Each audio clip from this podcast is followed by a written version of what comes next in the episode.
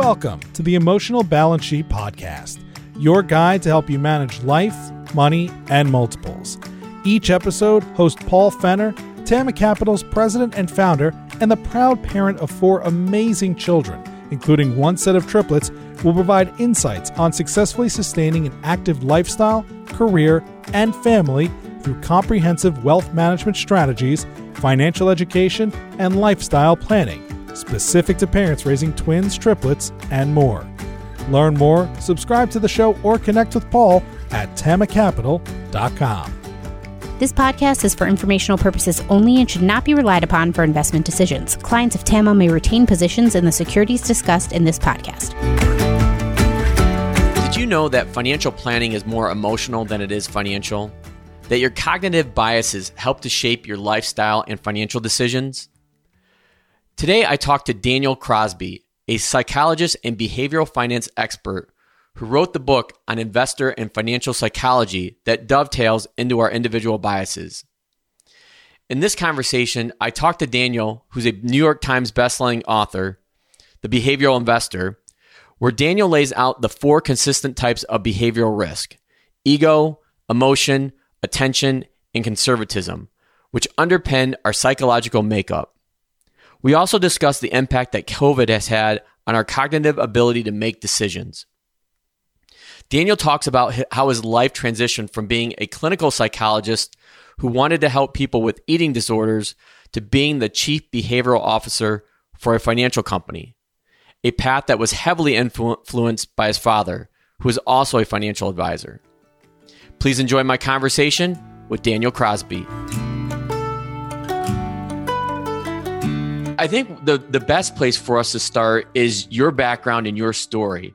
Because when I first met you a few years ago at FPA FPA conference in Michigan, um, I wasn't aware of your background. So I think if you could walk our audience through that, how you were, you, well, you still are a trained uh, uh, psychologist, but walk us through like your your story story and background on how um, you went from doing that to what you're doing today in the in the behavioral economic space?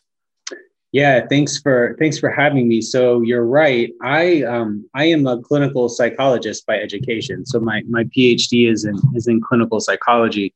And so one of the things about behavioral finance is there's well in, until recently there has been no real clean path to a career in in behavioral finance so either you were, you know, an economist or, or a financier who learned psychology, or you were a psychologist who who learned the the business side of things, the money side of things.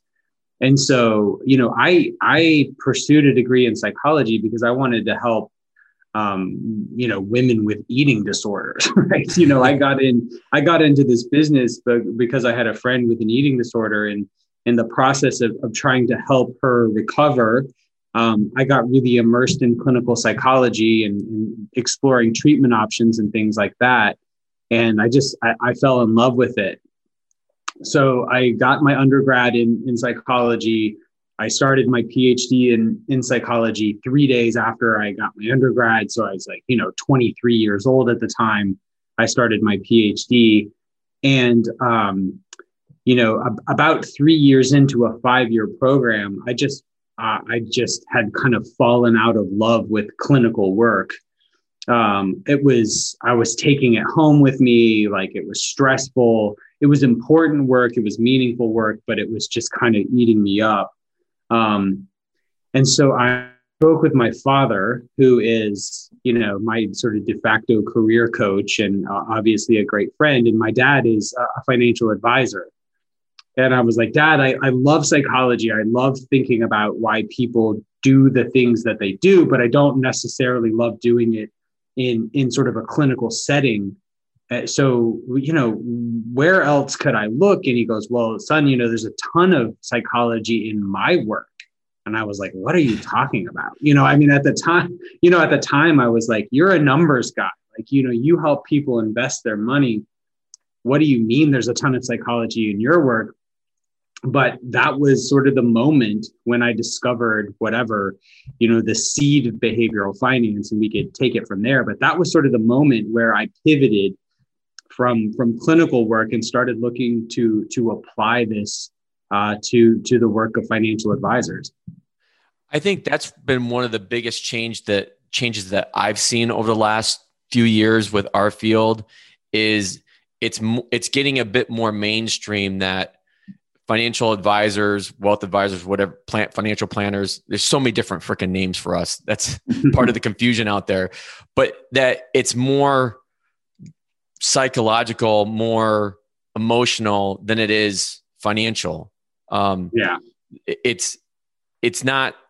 It's easier to put together a wealth management plan for somebody, but the hard part is having them stick to it, and that's some of the things that we're going to get into which is where your line of work focuses on, are all these um, biases and these emotional behaviors that that drive um, financial decision making. Because that's the one thing I tell people all the time, and I primarily work with families, is that you can't necessarily separate your financial life from your emotional life. They they are you know directly tied together and that's why I've been so excited about having you on on the show to talk about you know some of these um, behavioral biases and you know what helps us make these financial decisions and what harms us when trying to make some of these financial decisions so yeah. i think from from that perspective your work centers around like i mentioned a lot of these um, biases that affect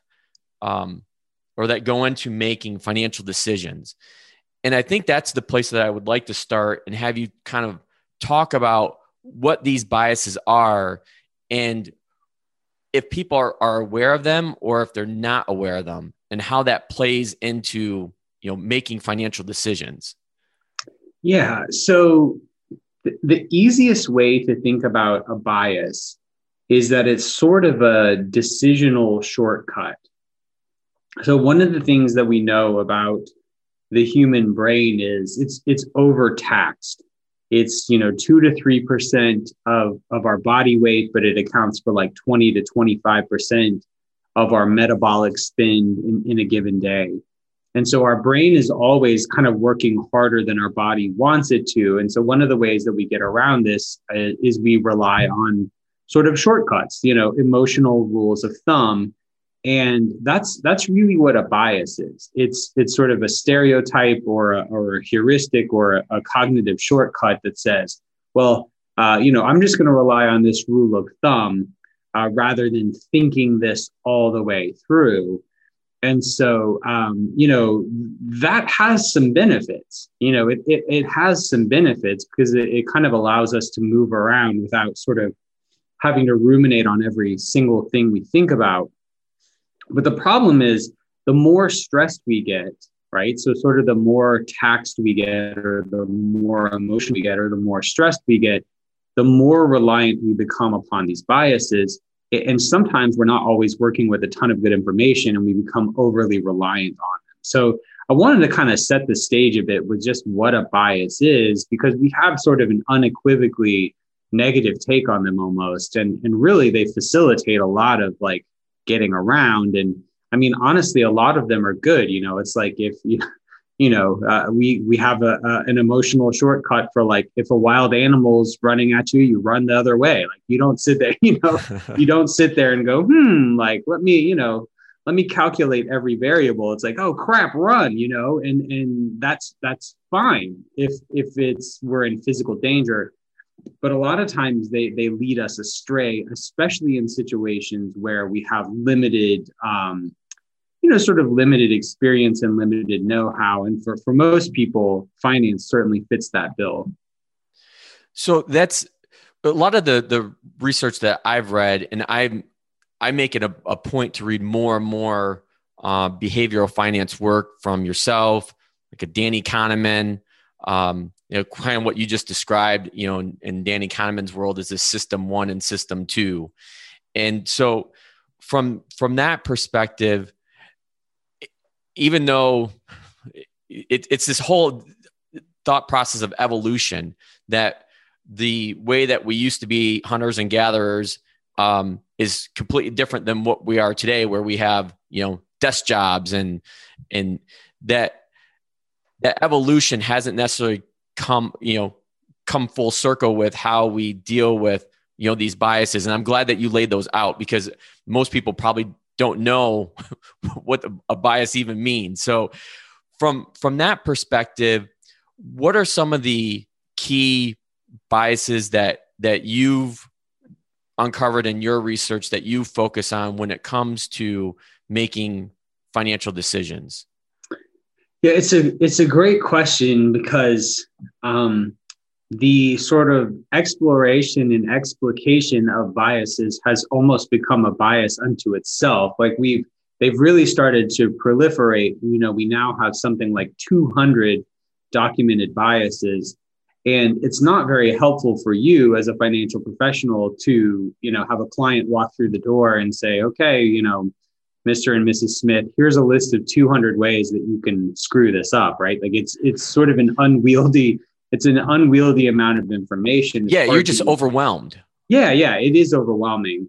And so one of the things that i've done in in my books is i've looked at this universe of of 200 something biases and I've really boiled them down to what I'll call meta biases. These are, these are sort of meta constructs that um, that that a lot of different biases load onto one sort of meta construct. So I've I've come up with four. So here's here's my four sort of meta biases. Uh, the first is ego, which is just our, our tendency to be overconfident broadly.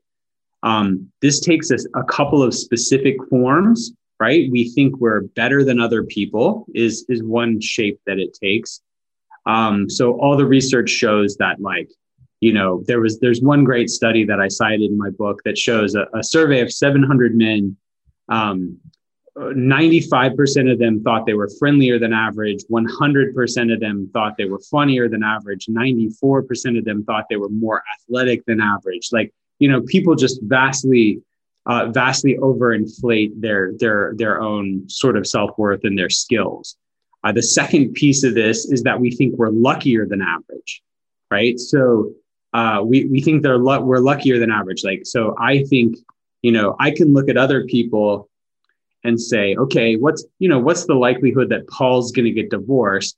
Well, I would say, well, you know, national average says 50%. So Paul's got a 50 50 shot of getting divorced. Like, well, what about you, Daniel? What are the odds that you're going to get divorced? Like me, never. Like, you know, same thing, you know, same thing with um, medical stuff, like same thing with cancer, whatever, right? Like we, we dramatically, we, we think we're luckier than other people. Like we think other people are going to get cancer. We think other people are going to get divorced. We think other people are going to lose money in the stock market. And so, and then the, the third piece of this is um, that we uh, that we think we're better at predicting the future than we are. So we think we're we're luckier than we actually are. We think we're more sort of aware of of what the future is going to hold than we actually are, uh, and we think we're you know just better and more gifted than we actually are. So that's just one. That's just one of the four. But I'll shut up and let you. no, no, you're you're good. You're on a roll. Like that's one thing when when when I'm you know having these conversations with people, I I let people go. I I try not to uh, you know interrupt uh, at, at all because I I think you're you're the you're the expert. That's why I want to have you on and, and talk to talk to our audience and our and our families.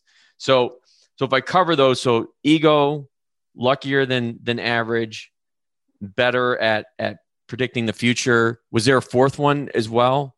so there's sorry there's there's four sort of meta biases that's ego emotion attention and conservatism last i was talking all about ego which has three parts which is you know than average luckier than average uh, smarter than average about the future okay so so if we go from ego to um, emotional yeah. So emotion is sort of just the broad tendency for us to, uh, you know, let let our emotions influence the way that we assess risk and reward. So, you know, if if you're having a great day, and I say, "Hey, Paul, tell me about your childhood," and you're you're having a great day, you go, "Oh, we used to always go to Lake Michigan, and we would get this cabin, and we would eat ice cream, and mom and dad loved me very much," you know, and, and you you you recollect the past through that that rosy lens right? If you're having a terrible day and i say hey paul you know tell me about your childhood, you go, well, you know, I got picked last at kickball and I got stuffed in lockers or, you know, whatever, right? It's it's this tendency of us to view the world from the emotional state that we're in. And people do this with with markets too. If they're in a bad mood or if they're fearful about the markets, they see risk everywhere. Does that align to like recency bias? Is that along those similar lines or? Yeah. So so what's interesting is recency bias i would actually put that in my my last bucket there if you will because recency bias is is our tendency to think that what has been in the recent past is is all that will ever be right? So you ask people in you know march of 2009 what do you think the market's going to do for the next you know year? And people go oh it's going to continue to crash right? Well it was off like a rocket ship broke from there of course because it, it had been crashing and it mean reverted. You ask people now, like, what's the market going to do for the next year? And surveys have shown that people think the market's going to get about 15% a year for the next 10 years. I mean, nobody knows the future, but I, am going to go ahead and say that that's unlikely, you know, just kind of given given the run that we've had. So yeah, I'm not planning on it either. yeah. So, you know, recency bias is just the, this sort of conservative, if you will, tendency of people to think that what I see now is what will ever be. And again this this bias serves us well right? Like if i meet and go oh i met paul like i met paul and like he was uh he was amiable and and smart and kind you know i i'm not when i when i meet you again right or when i meet you for a third time i'm not going to go oh gee i wonder what paul's like. I wonder if paul's going to be a total dummy and a jerk now right? Like we we think that what we know today is what will always be. And that serves us well uh, with relationships, that serves us well in a lot of places, but it serves us poorly in the markets because we tend to think that markets will continue their, their current trajectory, when in fact, markets tend to do, uh, at least over the medium term, markets tend to do the opposite of what they've done most recently. Okay, so so far we've covered ego, emotion. The third one. So attention is the third one. This is our um, this is our tendency to use confuse what we can recall with what is likely. So you know, if I we won't we won't do this on your podcast, right? But if if I ask you if I ask you to you know name all the words you could think of with the lead that that start with the letter K, you know, and say, okay, you know, kangaroo, kite, whatever. You're kind of going through your list. And then I say, okay, Paul, give me all the words you can um, think of in which K is the third letter. Right. And so you make a list and you're like, awkward, whatever, you know, your list is. And so if, if you do this to folks, the list of words that begin with K is, is usually dramatically longer than the list of, of words in which K is the, the third letter. But in fact, there are three times as many words in which K is the third letter as there are words that start with K. And it's just sort of a function of our poor retrieval system that we think about the world that way. So, what's a more practical example of this for markets, right? You ask people to think about the worst year of their investing life, and they'll be like, oh, yeah, absolutely. Corona crisis, you know, tech bubble, 2008, 2009 like it's super burned into our memories. And you say, oh, you know, tell me about a really good year you had. And it's basically all the other years between now and then, but our memory is just not as vivid for those things. And so it's a it's a it's a retrieval problem, right? Attention, right? Attention is this retrieval problem where we confuse what's easy to recall with what's likely. And if you think about like other risks in life, you know, you ask people, you know, how likely you are to die of a shark attack. And it's like, oh, you know, that's that's a real threat, you know. And you ask people like, how likely are you to die of something boring like diabetes? And they're like, eh, probably not. And I mean, diabetes kills, you know, 300 million percent more people than shark attacks every year. It's just harder to it's harder to recall. So attention is just this bias where what we can easily generate in our minds is is perceived as being more likely as what uh, as it actually is. because we're easy we're, we're better at generating sort of doomsday scenarios i've seen so many gr- infographs where you're, you're it's got your chances of being eaten by a shark versus uh, or dying from a shark attack versus dying from a mosquito. oh yeah, yeah. That's a that's a perfect example. Like I lived in Hawaii, like right right after I got married. So now you know, 15 years ago now, right after right after we got married, we moved to Hawaii for a summer internship I had, and uh, the first thing we did there was we uh, we turned we we got there we were exhausted. We turned on our tiny 12 inch tv and we had like three channels. One of them was discovery channel. So we watched shark week and it's like the, the, you know it's like the most dangerous places for shark attacks and three of them were in hawaii. So we lived in hawaii for this whole summer and i never went in the water because i was so scared of sharks. You know one in one in 300 million chance basically. And then that whole time it's like i did a million other things right? Like i took a shower every day. Like you're much more likely to slip and fall and die in the shower. You know i drove everywhere. That's super dangerous. I eat taco bell. That's the most dangerous thing of all. You know so we don't we don't have a very natural gauge for how risky behavior is. It's funny you mentioned those because I remember reading one of your books, and I think you you put some of those uh, those uh, stories in in uh, in the behavioral uh, investor book. I'm I'm sure of it. yeah. And we'll I'll make sure that uh, Daniel has rate, uh, written two great books, and I'll make sure I, I put the links in um, the show notes for those as well. Um, so we've covered ego, emotion, attention, and then what's the fourth?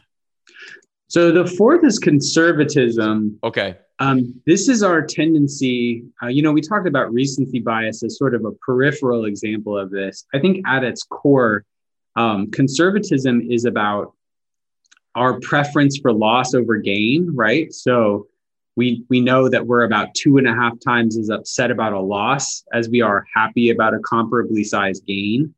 You know, I know you as an advisor probably get more more calls when when folks portfolios are down 20% than you do you know fruit baskets when they're up 20% and that's just because you know we, we have an asymmetrical preference for for risk and reward.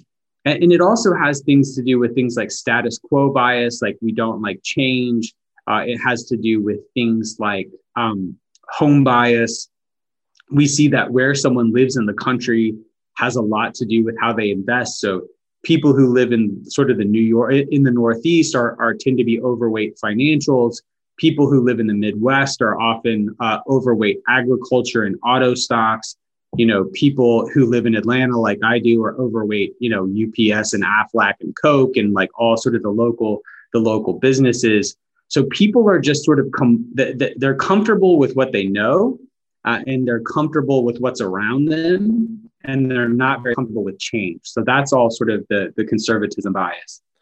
That's one of the uh, last year was obviously really interesting with with COVID is that during the the, the market meltdown um, in March, basically the month of March, um, I work with over 50 families now, and I didn't get one single call from a panicked family uh, about the market which on one hand I thought was great because it means I've done my job in trying to educate people on the ups and downs of the market and people just realized what was going on. But you want to know the ironic thing, Daniel, is that when GameStop went crazy, mm-hmm. I got more calls. I probably got about a half a dozen calls about GameStop going crazy than than I did anything else in my career. You know, COVID, tech crash, you know, great financial crisis. But GameStop and that that whole frenzy, and it continues to go on. I got more calls about that. I'm like, what's like everyone wanted to know what's going on with that? Should we be invested in this? I'm like, no, this is this is not a part of your plan. there's there's no uh, way that I would invest in something like this because if you look at the the fundamentals of GameStop, and we won't go into the details of it. I mean, it's it's not a great company.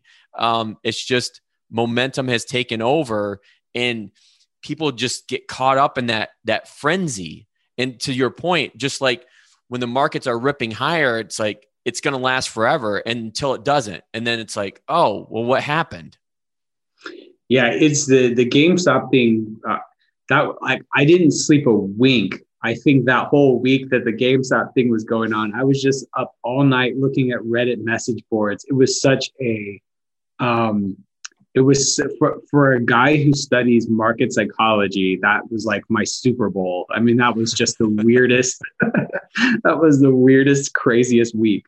And it look it's still elevated. I mean i think it started the year at like whatever 15 or 20 and it's pushing 200 yeah you know, still um, which is uh, sort of unbelievable to me. Yeah i can't get my arms around that nor do i really want to but it's been interesting uh, to to follow along with it so one of the things I'm interested in is, and and I don't know if you have an answer to this, but so we've talked about the the biases, we've talked about um, investor psychology, but how does how has the last year of being in this global pandemic of COVID affected investor psychology? Is it it are people more attuned to it, less attuned to it? Do you think? Yeah, well, it's a it's a great question. So uh, there's a I think a multi-part answer to it. So one of the things we know, you know, I talked early on about how stress um, increases our reliance on bias, and so if you look at the mental health of the of of the country and, and even the world, you know, here in Atlanta where I live, calls to suicide hotlines have been up 450 percent over the last year and you know the uk measured the incidence of anxiety and depression in its citizens and, and they found that it that in england uh, it was up 400% i mean it's just there's no there's never been anything like this in the in the last hundred years in terms of the, the negative impact on people's mental health. And when you look at you know when you when you look at the, the pillars of good mental health, the foremost among them is social connectedness. You know, it's it's good relationships and strong relationships. And so when you know when when it becomes so difficult, and this is not me being critical of of the lockdowns or the or the sort of the forced isolation, because I think a lot of it was necessary for medical reasons. But when but when we are so disconnected from each other, um, it's terrible. Like, I mean, it's terrible for our psychology. And I think you've you've seen that reflected in markets. I mean, markets basically in the in the span of one year went from 1929 to 1999. I mean, we had the fastest we had the fastest bear market ever when people were, you know, so upset, and then we had the fastest bull market ever. And now, I mean, valuations are very stretched almost anywhere you look, and even across the board. Like if you look at art, I'm a big baseball card collector, like, right? So, baseball, like collectibles are through the roof, art's through the roof, stocks are through the roof, real estate. And so, you know, you've had a lot of people who are at home feeling bored, feeling emotional, and frankly, whose lives had been de risked you know, whose lives had been made, we were all kind of living in a bubble and, and sort of still are to some extent. And I think humankind has a propensity to take some risk. And you're seeing that risk taking emerge, like gambling's way up, you know, sort of speculative behavior in the stock market. So, yeah, like absolutely, there's been a big impact. You know, people are bored, people are stressed out, uh, and their lives have been de risked. You know, final point here a lot of what you saw with GameStop was was to me people wanting to be a part of a collective. Like we're all at home, we're all so lonely, and all the GameStop stuff was was positioned as like a social movement. You know, and it was like, hey, we're to stick it, you know, we're to stick it to Wall Street, we're to stick it to the bankers. Here we go, like stack hands and let's go get this money.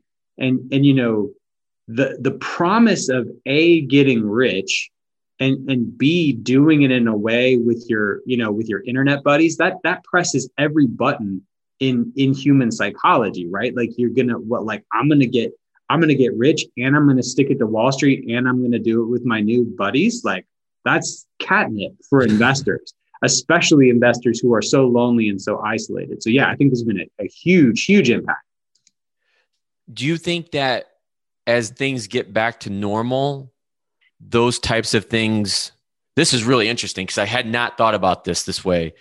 But if we get back to whatever the new normalcy is, however long that takes, hopefully sometime this year yet, and people are are out and about more more socially active, do those things that they were involved with before, like increased gambling, increased, you know, card collection, like we won't even get into NFTs. I keep that's one question I keep getting asked about. What's this NFT?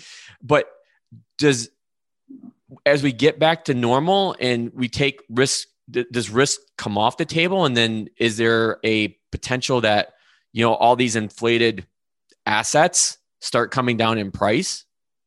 Well, I mean, I here there's there's a couple of things I'd say. So first of all, there's always been investment chat rooms and message boards and groups. So some of this is like tale as old as time. Like that's not going anywhere. People will always be interested in that.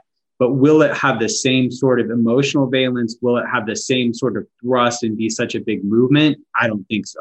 Like I think I think that as the world normalizes, people won't be looking for social connectedness uh, in a message board trying to run up a stock with their buddies. They'll be at a bar trying to meet people. Like I mean, you know, like yeah. doing what doing what we always used to do. You know, they'll be at a at a club or a bar or out with friends or you know whatever.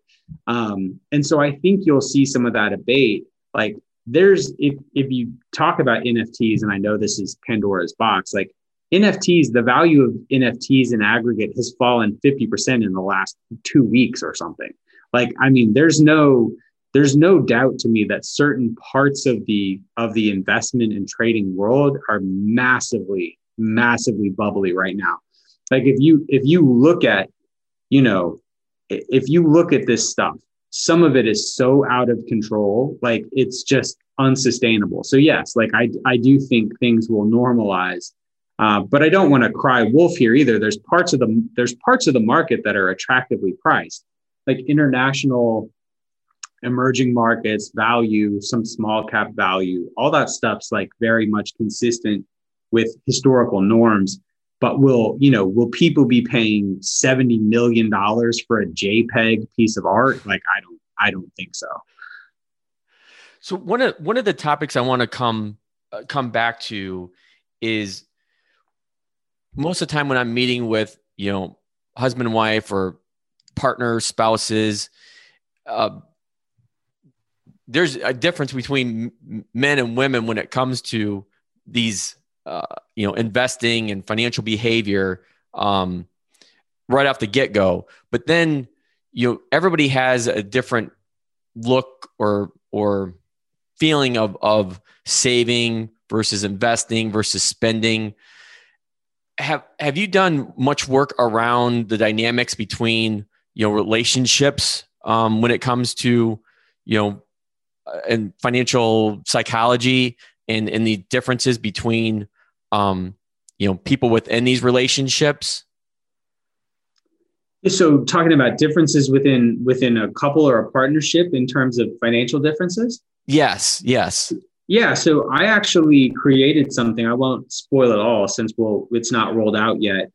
But um, I did some research uh, around what people fight about when they fight about money, basically. so we know that you know we know that disagreements about money are are at least ostensibly the number one cause of divorce in, in North America. And so I partnered with a, a, a former client of mine in Canada to create um, to, to create a survey of basically what, what do people fight about when they fight about money. And, and we created sort of a personality profile for couples that is sort of going to be the Myers Briggs of financial values. And it's going to show, you know, the members, the, the partners, like, okay, you think this about money, you think about this. So, one example, this was the thing that we found that people fought about the most is is money best used to seize the day or protect tomorrow? Right? Is money best used for like to, to enjoy the moment or to protect the future? Now, what you'll notice about this is that both things are important, right? Like that was the case with all of things. Both things are important and, and both things have taken to extreme are, are cancerous and, and bad for your relationship and just bad for your money. So what we're doing here is we're, we're trying to measure couples' values around money, and we're trying to help them understand that uh, it's not good or bad. It's about finding balance, right? Like people, right. n- nobody wants to, you know, nobody wants to eat ramen every day for lunch and, and hoard every penny they have and, you know, sort of die with the biggest bank account and not have lived a life and yet we know that people who who, who YOLO every penny away uh, in pursuit of like living every day like it's their last aren't going to be ready for the future. So it's it's a big way that financial advisors can do good in the world. I think is by helping couples understand their money types and uh, helping them navigate them in a in a fruitful way. That that is that is really fascinating because that's one area where I'm always cognizant of when I when I sit down with um, you know a new family and and how they interact with each other and what their thoughts are on money. I like what, one of the common disagreements specifically is when there's kids involved is okay, well, how do we fund college? Because typically, most of the time, I found that parents are on opposite ends of the spectrum on this because you potentially had one parent that had to pay their way through and mm-hmm. potentially another parent that you know their parents paid the full bill so yeah. one's thinking well i didn't i had to pay then you know i want my my kids to pay. And the other parents like no i didn't have to pay. I don't want my kids to endure this debt and and whatnot. And so it's finding i think you hit the nail on the head finding common balance. It's not right or wrong. It's figuring out at the end of the day what how we can bridge that gap and make you know the plan work and make our money work for the things that we want to do yeah you know it's great when you the reason i like the the myers-briggs analogy is because you think about something from like a myers-briggs type personality test so extroversion versus introversion. It's not like there's a right answer and, and yet people get so people get so wound up in their personal experience that sometimes when an extrovert meets an introvert they go you know what's what's her problem? Why is she snobby? Like why is she aloof and, and, the introvert's going like why is this person all up in my space? And like why are they talking over me? But when they understand that those are just preferences right that that are partially shaped by who they are partially shaped by their upbringing they can go oh okay she's not aloof. She's just you know she's just a little shy and retiring or, or whatever. And they can go oh well they're not you know uh, they're not so in your face. They're just this is how they they communicate and so once we understand and articulate those preferences we don't have to be controlled by them and so we're all you know we're all just doing the best we're all just doing the best we can and we all kind of grow up with money scripts and, and you know like you said my wife and i have this this conversation all the time like my parents paid for all eight years of my college. You know, I got a PhD and came out with no debt. And her parents made her work for it. And so everybody, you know, a, a, fish doesn't know it's wet. We're all products of our financial environment, right? And then we come out and we just go, oh, this is the way the world works. And, and it takes really an articulation and discussion around those things as not being good or bad, but just being you know different choices along life's path it once you once you highlight those and articulate them you can arrive at a solid middle ground so i know i only have you for a finite period of time so there's a, a couple questions i still want to get to and i think one of them kind of encompasses a lot of what we've talked about so far and that we've talked about these biases and we we we talked about not overwhelming people. It's not like i'm going to sit down with with a with a new family and and list all these biases out or talk to them about you know recency bias or you know uh, you know any any of the biases that that we've talked about because you don't want to overwhelm them like it's what i have found in in in my my firm and doing this for a long time and you've probably heard it from other advisors is that it's hard enough for people to take the very first step to reach out to work with an advisor, especially when they've never worked with anybody before. I mean, there's there's a lot of fear. There's a lot of talk about emotions. There's a lot of emotions, you know, going into that. Um, so from from that perspective, how do people gain some sense and awareness around maybe these biases they have and how it could help them?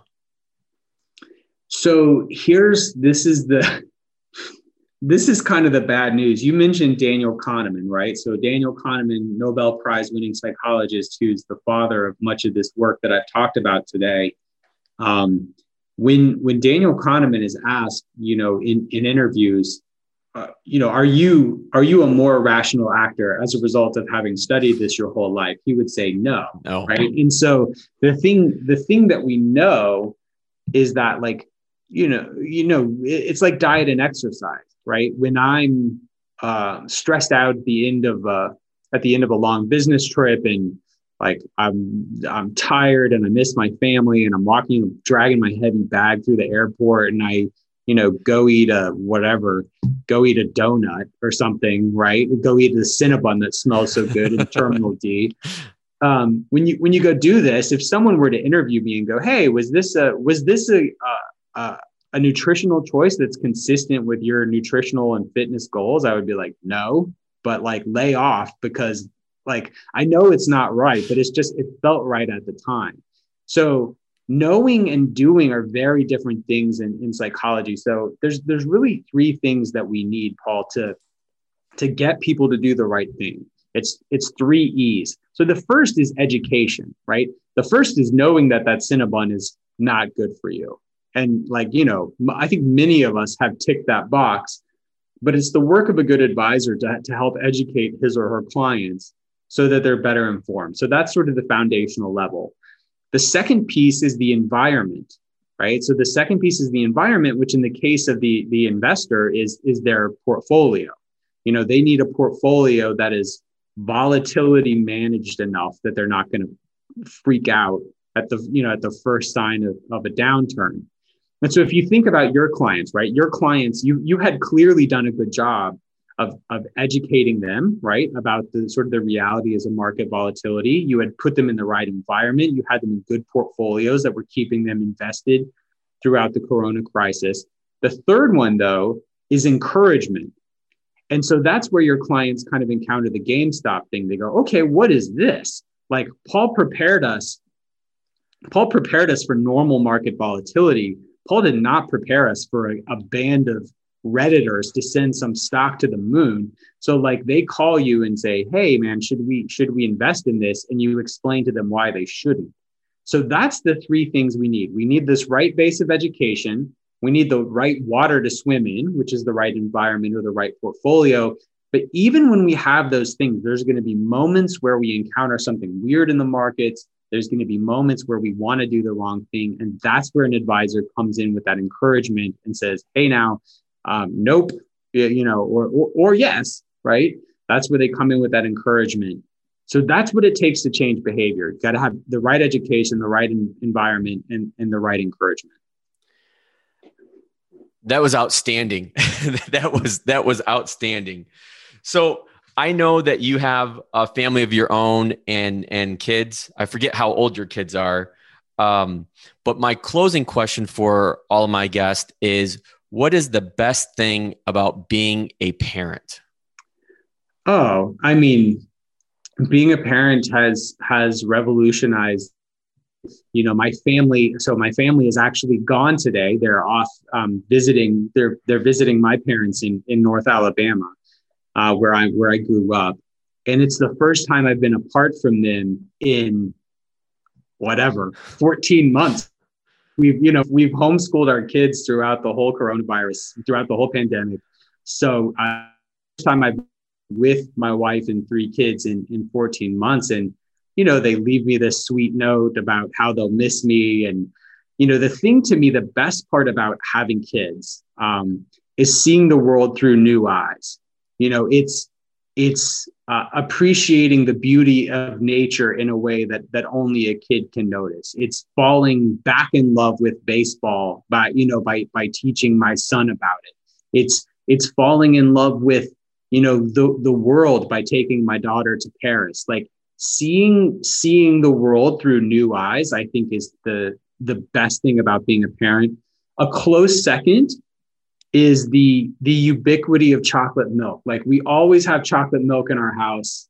I couldn't justify that if it was just me.